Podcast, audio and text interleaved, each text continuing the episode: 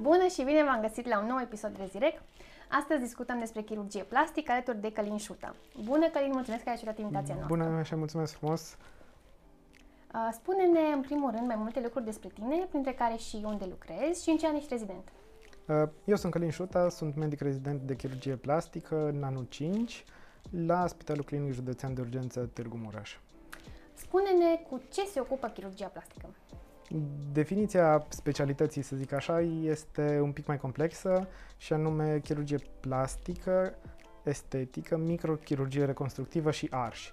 Ce înseamnă asta? Că avem o varietate foarte mare de patologii, dar cea mai frecventă sau în cea mai mare parte ne ocupăm de chirurgia mâinii. Tot ce înseamnă traume și patologii cronice la nivelul mâinii, dar și toate defectele de tegmentare la nivelul corpului de sus până jos. Înțeleg. Uh, în ultima perioadă, chirurgia plastică este cea mai dorită dintre specialitățile chirurgicale atunci când vine momentul ca absolvenții de medicină să-și aleagă specialitatea. De ce crezi că este cea mai populară? Mai mult, pen- sincer, mai mult pentru partea de estetică, pentru că în ultima vreme, alături de dermatologie, din ce știu eu, există, există o preponderență a locurilor care dispar foarte repede, în sensul că lumea se axează pe part, vrea să facă estetică. De ce? Pentru că, în primul rând, se câștigă financiar foarte bine. În al doilea rând, este o specialitate din, cel, chirurgia plastică e o specialitate din care poți să, fa, poți să te axezi pe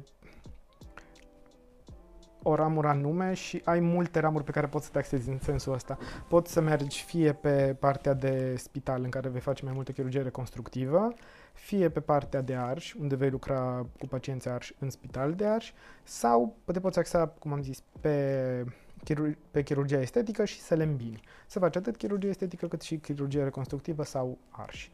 Sau poți face numai estetică, pentru că există nu puține cazuri care, de medici care fac exclusiv chirurgie estetică.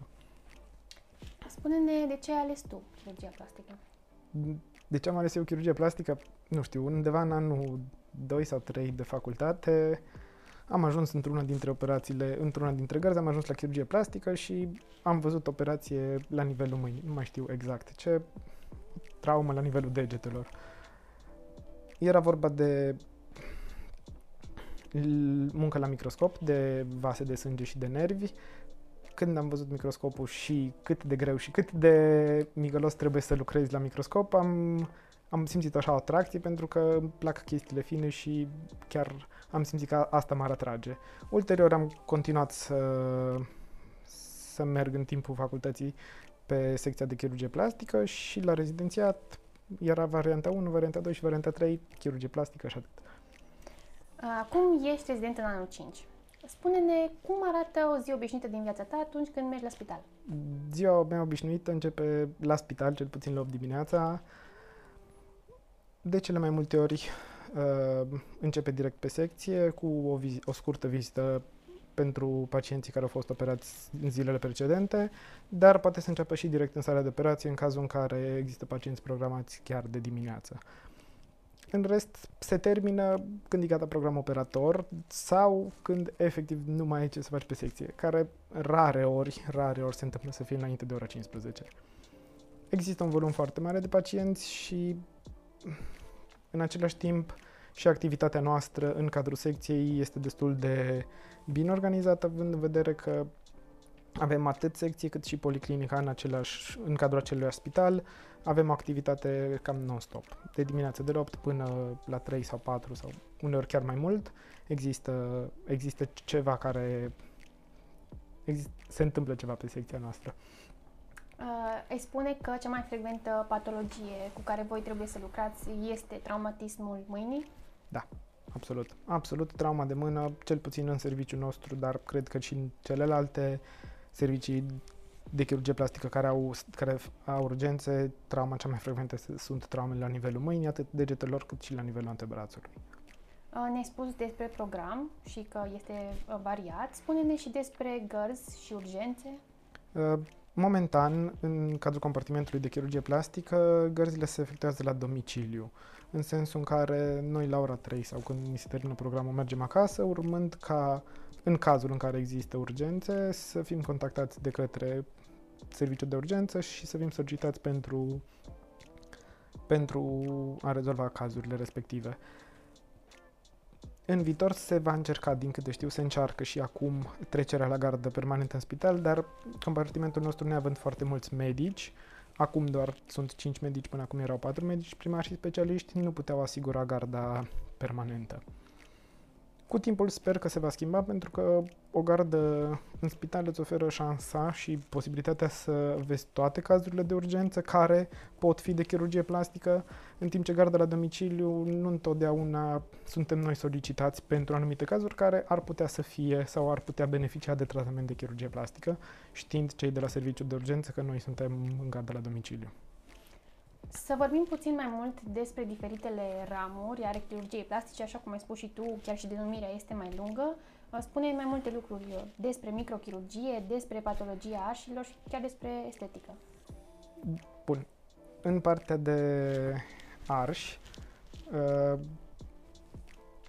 se încearcă, știu că se încearcă de câțiva ani și sper că în curând vor începe lucrările pentru construirea unui, unui centru de arși în cadrul spitalului nostru. Uh, ce, ce ar însemna asta? Ar însemna posibilitatea de, tra- de a trata ars la condițiile la care trebuie tratați pacienții arși. Pentru că pacientul ars, eu îl pot considera ca fiind un pacient separat față de pacienții normali, de, față de pacienții clasici de chirurgie plastică, în sensul în care patologia ars, patologia pacientului ars include mai multe specialități, atât chirurgie plastică cât și anestezie și terapie intensivă, iar tratamentul și managementul unui pacient ars este cel mai bine făcut în condiții optime și într-o echipă mixtă care să conțină atât anestezist cât și chirurg plastician.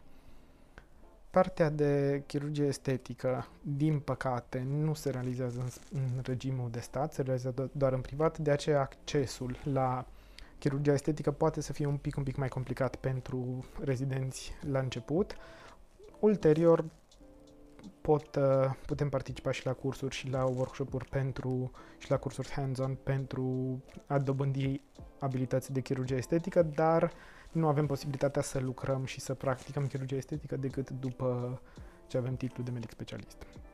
Cât partea de, cât partea de microchirurgie și de microchirurgie reconstructivă și chirurgie plastică în sine, este activitatea, să zic așa, cea mai frecventă din spital și activitatea de zi cu zi, care presupune acoperirea defectelor tegumentare și de părți moi a, la orice nivel, fie după traumă, fie după excizia de tumori cutanate sau tumori de părți moi. Ce ne poți spune despre uh, operațiile reconstructive? Despre operațiile reconstructive, să zic. Uh,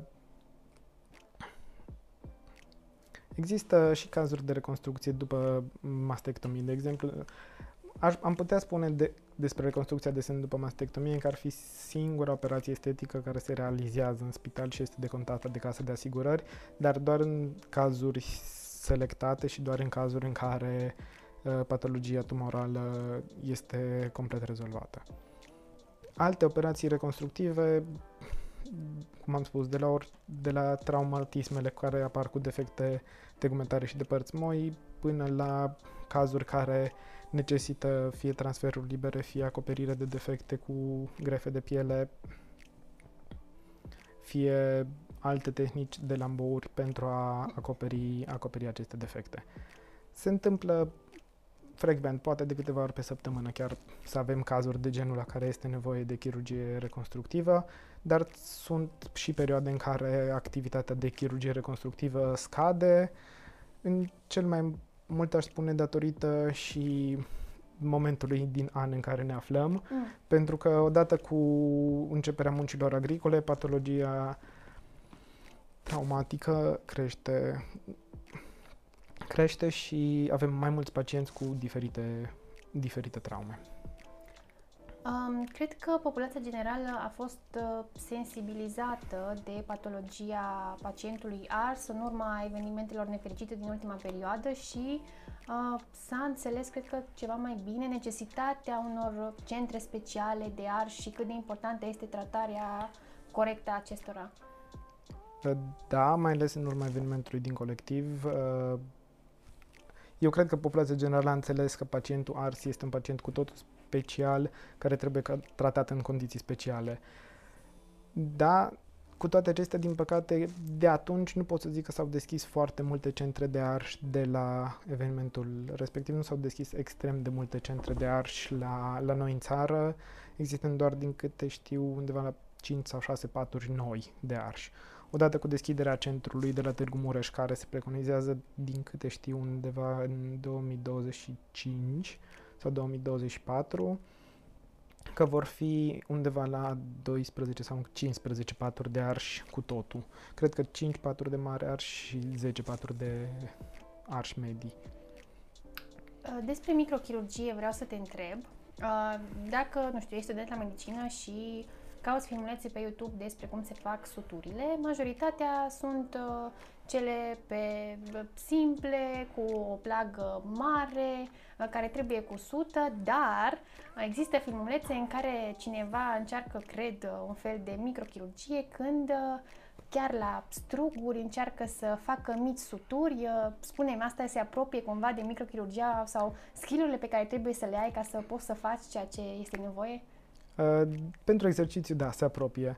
Uh, chiar există diferite workshop-uri și traininguri pentru rezidenți și pentru studenți de microchirurgie în care cursanții exersează nodurile la microscop pe diferite materiale. Cum ai spus și tu, pe struguri, pe frunze de trandafir, pe ah. petale, pe mânuși de latex, pe tuburi de silicon și în cele din urmă, după ce se trece de capitolul ăsta, se trece pe produs biologic, pe vase de pui și ulterior pe structuri vii, pe șoricei.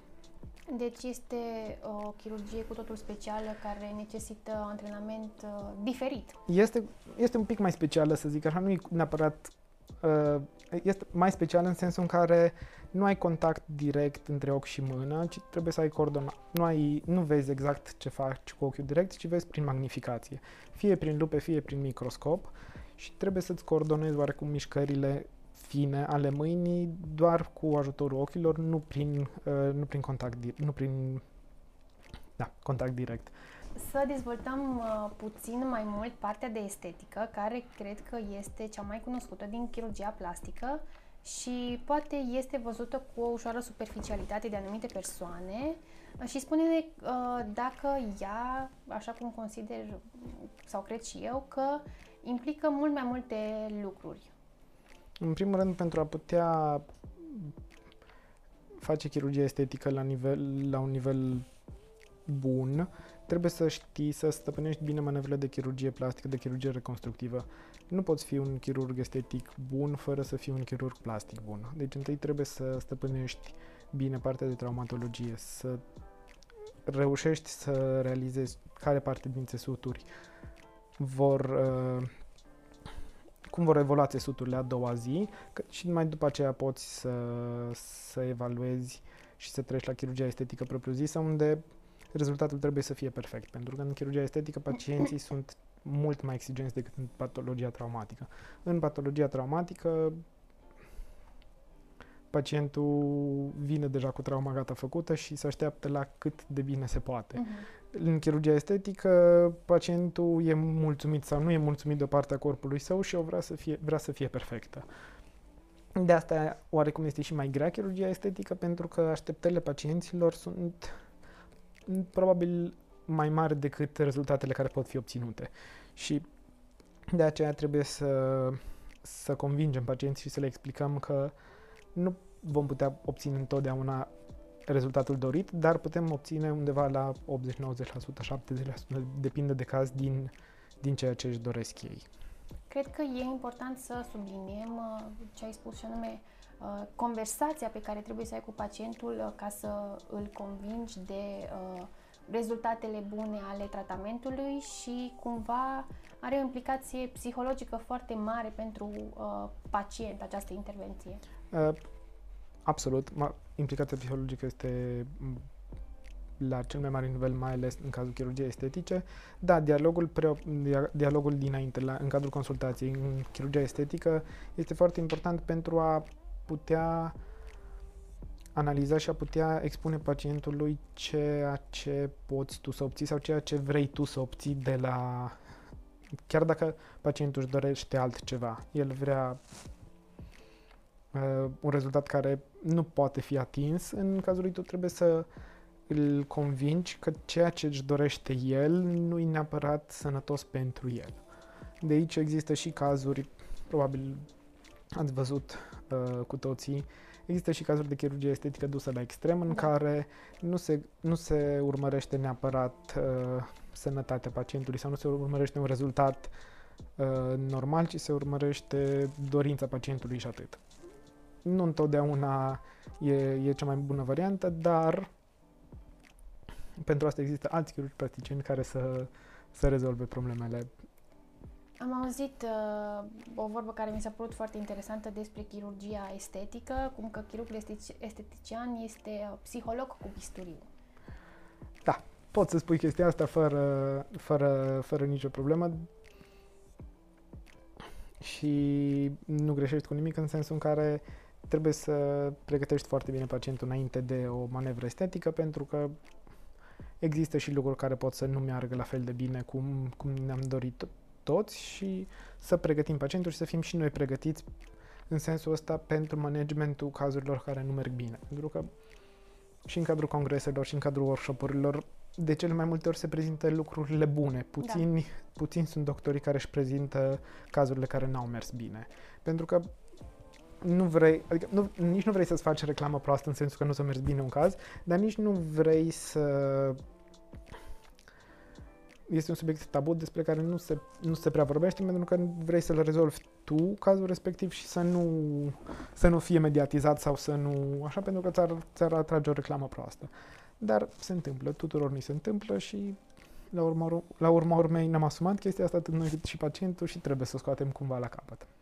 Uh, pentru chirurgia estetică, pe lângă skillurile tehnice de care trebuie să dispui, care trebuie să fie la cel mai înalt nivel, uh, cred că ai nevoie și de ceea ce se numește simț estetic, dacă e ceva cu care te naști sau care se poate dezvolta în timp? Ai nevoie de o oarecare imaginație mult, o imaginație bogată, să spun așa, în sensul în care ai nevoie să ai acel feeling, cum îi spunem uh-huh. noi, în care să-ți dai seama ce, alt, ce ai putea face un pic, un pic diferit ca să ai un rezultat mult mai bun față de cum scrie la carte, să spun așa. Față de ce scrie în carte, tu dacă simți că dacă ai face o manevră puțin diferită, ai avea un rezultat mai bun la un caz anume, da, asta te ajută și asta te diferențiază, să spun așa, față de față de un chirurg care merge doar cum scrie în carte. Înțeleg. Uh, există foarte multe ramuri ale chirurgiei plastice. Am înțeles de la tine că pentru chirurgia plastică ai nevoie de competențe pe care le obții după terminarea rezidențiatului. Spunem dacă celelalte ramuri pot fi și ele numite supra-specializări sau există și alte competențe care trebuie obținute în afara rezidențiatului? Mm, nu, odată, odată ajuns medic specialist, poți practica chirurgia plastică și chirurgia reconstructivă, poți practica și chirurgia estetică, teoretic. Practic ar fi de preferat să ai, oareca, să ai câteva cursuri absolvite sau cursuri hands-on absolvite înainte de a efectua efectiv primele, primele manevre de chirurgie estetică. Dar anii de rezidențiat în principiu sunt suficienți pentru, pentru uh, dobândirea calităților pe care le ai nevoie ca și chirurg constructiv și, uh, și pe partea de microchirurgie.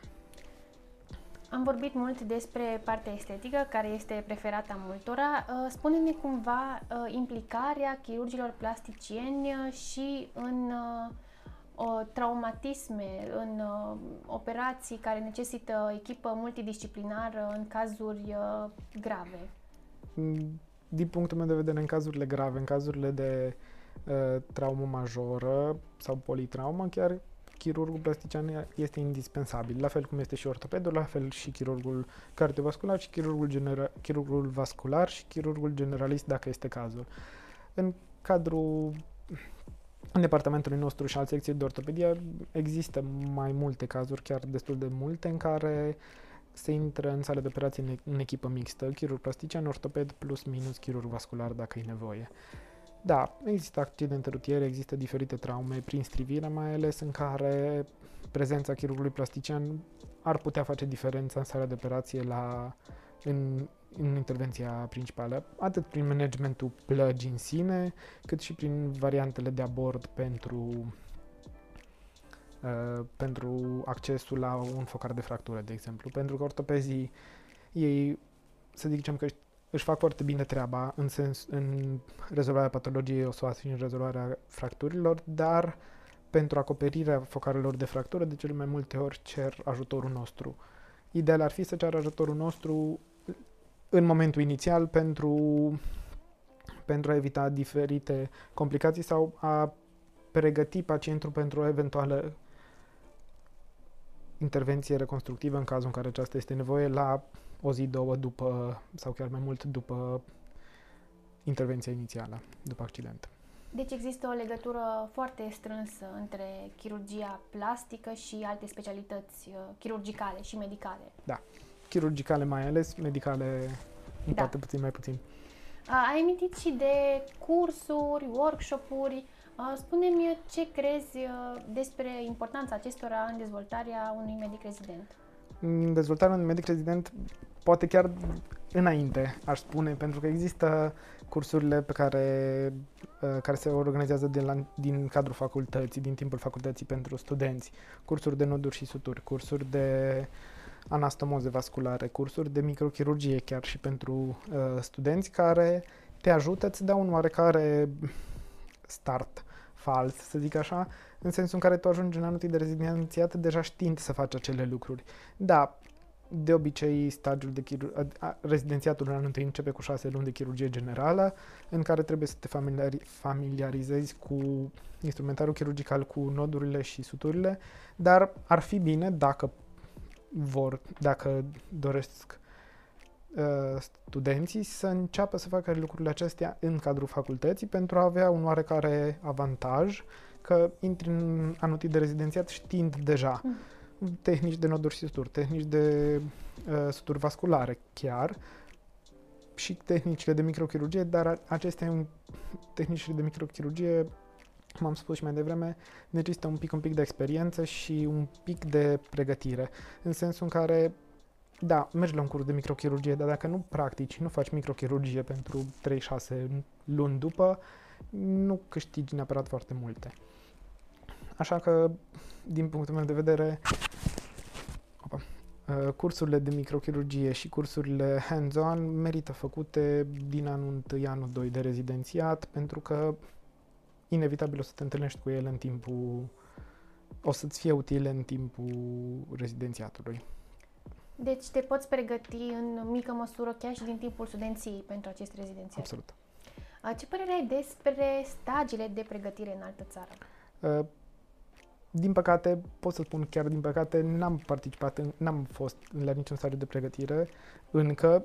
Nu mai am foarte mult timp, dar mă gândesc să, să aplic pentru un stagiu de pregătire de câteva luni sau poate chiar jumătate de an. Am colegi care, mai mulți colegi chiar din timpul facultății sau cunoscuți care au plecat în străinătate pentru stagii de pregătire. Merită să le faci pentru că, într-adevăr, cei din străinătate sunt oarecum la un alt nivel. La noi vei vedea, să spun așa, operațiile din carte pe care noi le citim și din cărțile pe, pe care ne, ne pregătim să, pentru, o diferită, pentru o intervenție chirurgicală, în afară le vei vedea exact ca și în carte făcute, toate la noi poate vor fi un pic diferite, fie din lipsa instrumentarului, fie din diferitele, din experiența personală a fiecărui chirurg. În schimb, din ce am povestit cu colegii care au fost în stragii în afară, le vei vedea în afară operațiile, intervențiile chirurgicale făcute exact cum scrie în carte. Spune-ne mai multe despre uh, diferența între chirurgia plastică în România și chirurgia plastică în alte țări, dacă există diferențe în abordarea acestei specialități.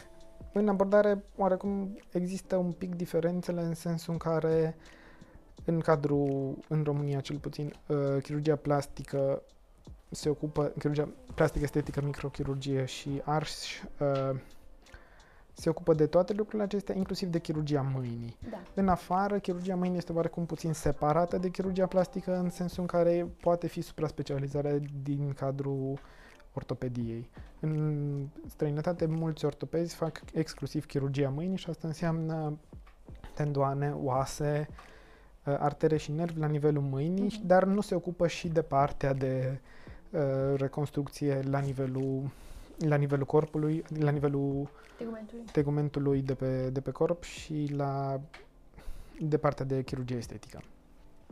Și uh, crezi că această m, supra-specializare sau acest uh, trend de supra-specializare care se vede în alte țări uh, ar putea fi un lucru bun? Absolut.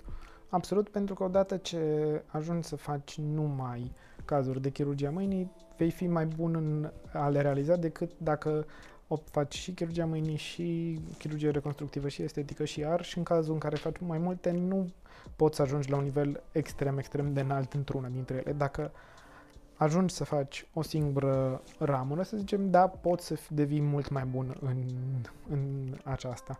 Din păcate la noi, în schimb, nici pacienții nu sunt, at- nici patologia nu e atât de variată, nu sunt atât de mulți pacienți ca să poți să te specializezi numai pe una dintre aceste ramuri, de aceea noi suntem nevoiți, să zic așa, să facem și a, să facem mai multe ramuri din, din partea de chirurgie plastică.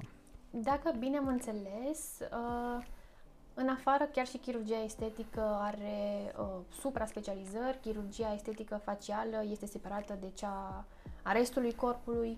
Oarecum separate, dar mm, nu e complet separate. Da, poți, sunt chirurgi uh, esteticieni în străinătate care fac numai față. Mhm. Sunt chirurgi esteticieni și în, fa- și în afară și în România care fac numai augmentare mamară sau reconstrucție mamară. Se pot specializa pe chirurgia estetică, dar poți să te specializezi un pic mai mult, în sensul că aici există o plajă mai mare și un număr de pacienți mai mare care își doresc o singură chestie și atunci pe chirurgia feței putem să spunem că chirurgul X este cel mai bun, în schimb pe augmentare mamară chirurgul Y ar fi mai bun pentru că are patologie mai multă, are pacienți mai mulți și asta vrea să facă. Există unii chirurgi care vor să facă doar chirurgia feței, există alți chirurgi care vor să facă numai augmentare mamară și alții vor să facă doar partea de abdominoplastie, de exemplu, și liposubție. liposubție. Am discutat despre diferitele și multiplele ramuri pe care chirurgia plastică le are și multiplele patologii uh, pe care trebuie să le tratați uh, și că te poți supra-specializa sau uh, să spunem că te poți supra-specializa în diferite uh, părți ale chirurgiei plastice. Uh, Așa că spune-ne, te rog, uh, despre uh, posibilitățile de angajare după terminarea rezidențiatului. destul de limitate, din păcate, ca să, uh, ca să fiu direct, dar cel puțin în Târgu Mureș, având în vedere că de câțiva ani și va urma deschiderea acest, acestui centru de arș, există o oarecare șansă ca, uh, odată cu deschiderea acest, acestui centru de arș, să, să existe și locuri pentru uh, viitorii specialiști, pentru tinerii specialiști. Cât despre alte locuri sau posturi de medic specialist în țară, încet, încet încep să apară l- posturi de medici specialiști de chirurgie plastică și în spitalele mai mici. Până acum câțiva ani, în, mu- și în municipiile reședință de județ, dar nu centre universitare, nu exista foarte multă chirurgie plastică, în sensul în care era poate unul sau doi maxim medici de chirurgie plastică într-o reședință de județ care nu e centru universitar. De-a lungul anilor am văzut că încep să încep să se dezvolte și serviciile și uh, secțiile de chirurgie plastică din, centre, din orașe care nu sunt centre universitare. În centre universitare există locuri într-adevăr, dar mai puține. Uh, Cum sunt posibilitățile de angajare în mediul privat? În mediul privat, odată ce ești medic specialist, ai oarecum șanse să intri și să poți practica chirurgie estetică, doar că la început va fi un pic, un pic mai complicat pentru tine, pentru că nu ai numele, pentru Mhm. ești tânăr specialist, nu, nu ai foarte, nu vei avea foarte mulți pacienți de la început. Ai nevoie de o reclamă bună și trebuie, trebuie să ai răbdare. Cu timpul vei avea și pacienți, dar durează. Câteva luni, poate să dureze, poate chiar un an, până ajungi să ai un număr destul de mare de pacienți ca să... În România se practică uh, cumva uh, ucenicia după terminarea rezidențiatului uh, să mergi uh, să lucrezi uh, sub aripa unui uh, chirurg plastician. Mm, se practică și se practică chiar din timpul rezidențiatului, nu, nu doar după terminare. Există în, peste tot, mă gândesc, în cazuri de medici rezidenți care ajută medicii primari cu care lucrează în spital și în mediul privat. Da, există și ulterior te poate ajuta chestia asta pentru că ai deja o oarecare experiență pe, în, în uh, vederea realizării intervențiilor estetice pe odată ce ești medic specialist. Aș vrea să avem acum o parte de întrebări fulger. Ok. Uh, cât de repede, primul lucru care ține în minte, te rog să răspunzi. Bun. Ok. Uh, spunem dacă există stereotipuri în chirurgie plastică și despre chirurgi plasticieni. Da. Dacă unele sunt adevărate. Da. Care sunt acestea? Că ai mult timp liber. Că ai mult timp liber. Așa se spune. Nu prea avem, dar Uh, care este cea mai grea parte a profesiei tale? muncă la microscop, aș spune. Care e cea mai satisfăcătoare parte a profesiei tale? Muncă la microscop, aș spune. Uh, Ai spune că faptul că ai ocazia să aduci uh, o îmbunătățire majoră în calitatea vieții pacienților și să vezi rezultatele uh, destul de rapid este o parte bună a acestei specialități? Este poate chiar cea mai bună parte, mai ales în cazul, acum să spun așa, intervențiile de replantările sunt cazurile care Mhm. pot fi cele mai satisfăcătoare, să spun așa, în cazul în care, care pacientul vine cu un membru, cu un segment de membru, cu un deget sau cu o mână sau cu un antebraț separat de el și tu în sala de operație reușești să, să replantezi segmentul respectiv, po- este într-adevăr una dintre cele mai satisfăcătoare uh, satisfăcătoare intervenții și cel mai a- intervenția care aduce oarecum cea mai mare satisfacție. Da, doar că problema nu se prește aici. Tu ai reușit să faci uh, replantarea, să spunem, membru replantat este viabil, dar dacă mă încep uh, lup- lupta pacientului cu recuperarea. Pentru că nu va mai fi la fel ca înainte, asta e sigur, dar în funcție de cât efort depune pacientul cu recuperarea, poate să-și câștige, să-și recâștige funcția segmentului amputat, replantat. Poate jumate, poate mai mult de jumate, poate 20%, 30%, în funcție de nivel și, și timpul, timpul scurs de la, de la traumă, poate să, poate să ajungă chiar la 80%, să spunem, de 80% recuperare. Uh, ai spune că intervențiile chirurgicale sunt foarte variate din ceea ce uh, ține gradul de dificultate și perioada petrecută în sala de operație. Da, uh, grad, dificultatea intervențiilor vine în mare parte din munca la microscop, pentru că munca la microscop e cea mai solicitantă atât psihic cât și fizic, dar și datorită timpului pre- petrecut în sala de operație. În medie, operațiile de chirurgie plastică nu sunt cele mai lungi, cu excepția replantărilor care pot să țină undeva la 8-10 ore fără, fără pauză. Celelalte operații se termină în 2, maxim 3 ore, să zicem. Pe o scară de la 1 la 10, cum ai aprecia dificultatea specialității? Ca și complexitate 8, să zicem, ca și dificultate în sine 6 sau 5 sau chiar 9. Depinde cât de tare îți place. Aia e problema. Mie îmi place foarte, opa, Uh, mie îmi place foarte tare, așa că o să pun undeva la 6, poate că. Dar uh, din, din exterior, să zic așa, poate fi privită undeva la un 8-9. Înțeleg. Uh, Spune-ne, te rog, și despre salariul și sporul din timpul rezidențiatului. Uh, salariul din timpul rezidențiatului este salariul de medic rezident care de bază. Sporul există, din câte știu, în spitalul nostru este 15%, cu excepția orelor petrecute în sala de operație, unde sporul este mai mare. Ai spune că salariul este direct proporțional cu efortul depus? Absolut nu. Absolut nu. Absolut nu. Absolut nu, dar asta în general este valabil pentru salariile noastre din țară, așa că nu... Dar absolut nu. Uh, Să vorbim acum puțin uh, despre studenție. Uh, Spune-ne, nu știu, dacă ți-ai, ce ți-ai dorit să fii în anul întâi, ce fel de medic ți-ai dorit să fii? Mm, Cred că am venit la facultate din liceu am plecat în ideea în care vreau să fac uh, medicină legală. Mm. Nu știu de ce, asta a fost ideea mea, vreau să fac medicină legală. Am ajuns să repede în facultate, mi-am dat seama, nu o să fac medicină legală niciodată. Uh, am făcut practica de vară în primii doi ani la chirurgie generală. Am fost încântat și nu prea. Dar după aceea, din anul, cum am spus, din anul 2 sau 3 de rezidențiat, am descoperit chirurgia plastică și a fost un fel de love at first sight Ah. și așa a rămas. Uh, Spune-ne despre anul 6, cum te-ai pregătit pentru examenul de rezi. Anul 6 a fost cel mai fain an al meu, să spun așa, știind că facultatea este aproape gata și urmează doar examenul de rezidențiat, aveam un singur cel, să reușesc să iau o notă destul de mare, destul de mare la rezidențiat ca să pot să-mi aleg chirurgia plastică. Din fericire am și reușit și Dacă, s- să spunem, să presupunem prin absurd, că nu ai fi reușit să alegi chirurgie plastică, aveai și un plan 4, că înțeleg că planul 1, 2 și 3 erau chirurgie Da. plastică. uh, aveam un plan 4 să iau o specialitate care să-mi permită să învăț ca să iau chirurgie plastică.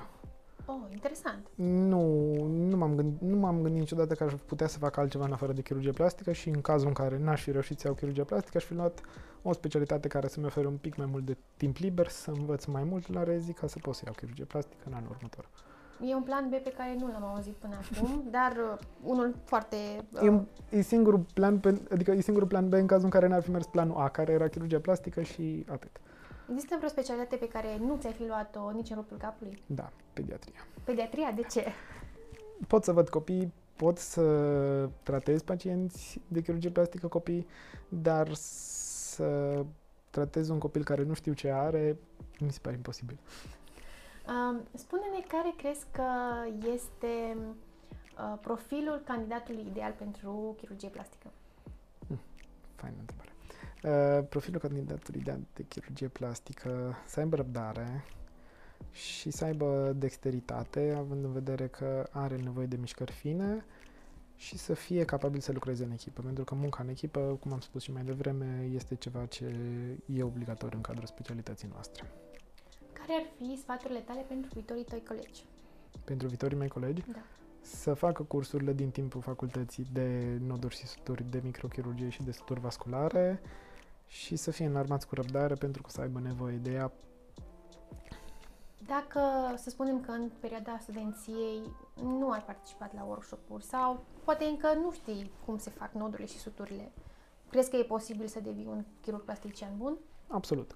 Niciodată nu e prea târziu să începi, uh, dar am zis, e- ar fi bine să, să începi dinainte. Dacă n-ai început dinainte, nu e o problemă, dar uh, trebuie să ai și mai multă răbdare cu tine, pentru că probabil colegii tăi vor fi deja la un nivel un pic, în, un pic deasupra ta și trebuie să ai, ră- să-ți oferi răbdarea necesară să ajungi tu să-i prinzi din urmă.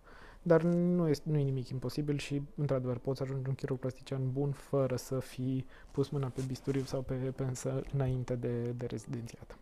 Tu bănuiesc că ai participat la aceste workshop-uri și în momentul în care te-ai dus în prima ta zi la chirurgie plastică, știai deja să faci noduri și suturi. Da, știam, dar am avut emoții. Spune-ne, cum te-ai simțit în prima ta zi? În prima mea zi de chirurgie plastică uh, a fost, uh, una, din- a fost o experiență interesantă în sensul în care, nu neapărat prima zi în care nu știam pe ce lume sunt, nu știam ce trebuie să fac și ce caut aici, uh, ci a fost primul weekend de gardă care a fost chiar la sfârșitul primei săptămâni de lucru. Uh, am participat la multe operații chiar în, primul, în primele zile de, de muncă.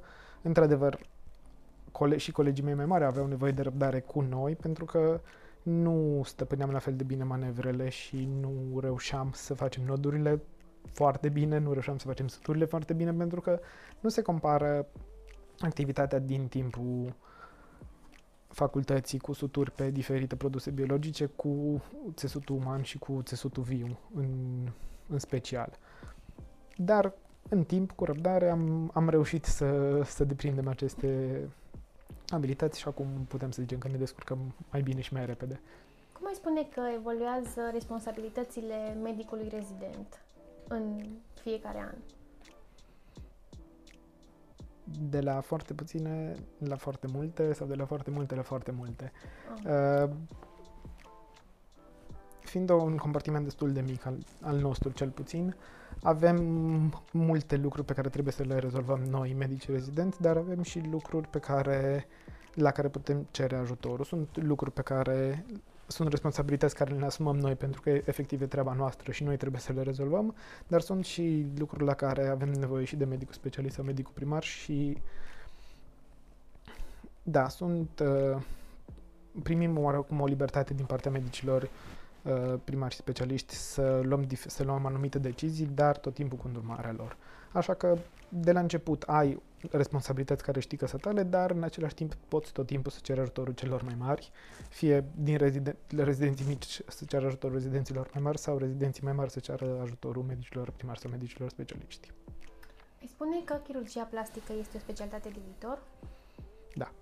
De ce? Da, pentru că e, e atât de vastă încât ai tot timpul o ramură pe care poți să să o iei și pe care, în care poți să te specializezi să, fii, să devii mai bun în asta, dar ai și varianta chirurgie estetice care în continuare este în continuă dezvoltare și poți să, poți să faci numai estetică dacă, dacă asta îți dorești. Să spunem, pentru studenții care încă se află la început de drum sau poate chiar aproape de sfârșitul drumului uh, facultății, Uh, dar care poate n-au încă nicio idee despre ce specialitate li s-ar potrivi cel mai bine. Care ar fi sfaturile tale pentru alegerea specialității? Să facă, anumit, să facă gărzi, să facă voluntariat în timpul facultății, să vadă cu ce se mănâncă, să spunem așa, fiecare specialitate care se gândesc că ar putea să o, să o ia la rezi, pentru că ar fi destul de ciudat să, te, să iei o specialitate doar pentru că ai auzit sau știi că este foarte populară, dar să nu ai deloc uh, înclinații sau să nu ai, uh, să nu ai nicio atracție pentru specialitatea respectivă. În încheiere, dacă mai dorești tu să ne transmiți ceva, fie despre chirurgie plastică, fie despre medicină în general, studenților care o să te urmărească. Nu vă spun spun la pentru că chiar dacă aveți nevoie, nu-i momentul. Uh, o să vă spun că vă aștept în gărzi, chiar dacă gărzile noastre sunt la domiciliu, sperăm să, să trecem la, la gărzi în spital și să putem să, să vă primim în număr cât mai mare și cam atât. Îți mulțumim foarte mult. Eu vă mulțumesc. Eu am să vin la voi în gărzi. Te aștept. Îți dorim uh, mult, mult succes în tot ceea ce faci. Mulțumesc. Vă așteptăm și săptămâna viitoare la un nou podcast Trezire.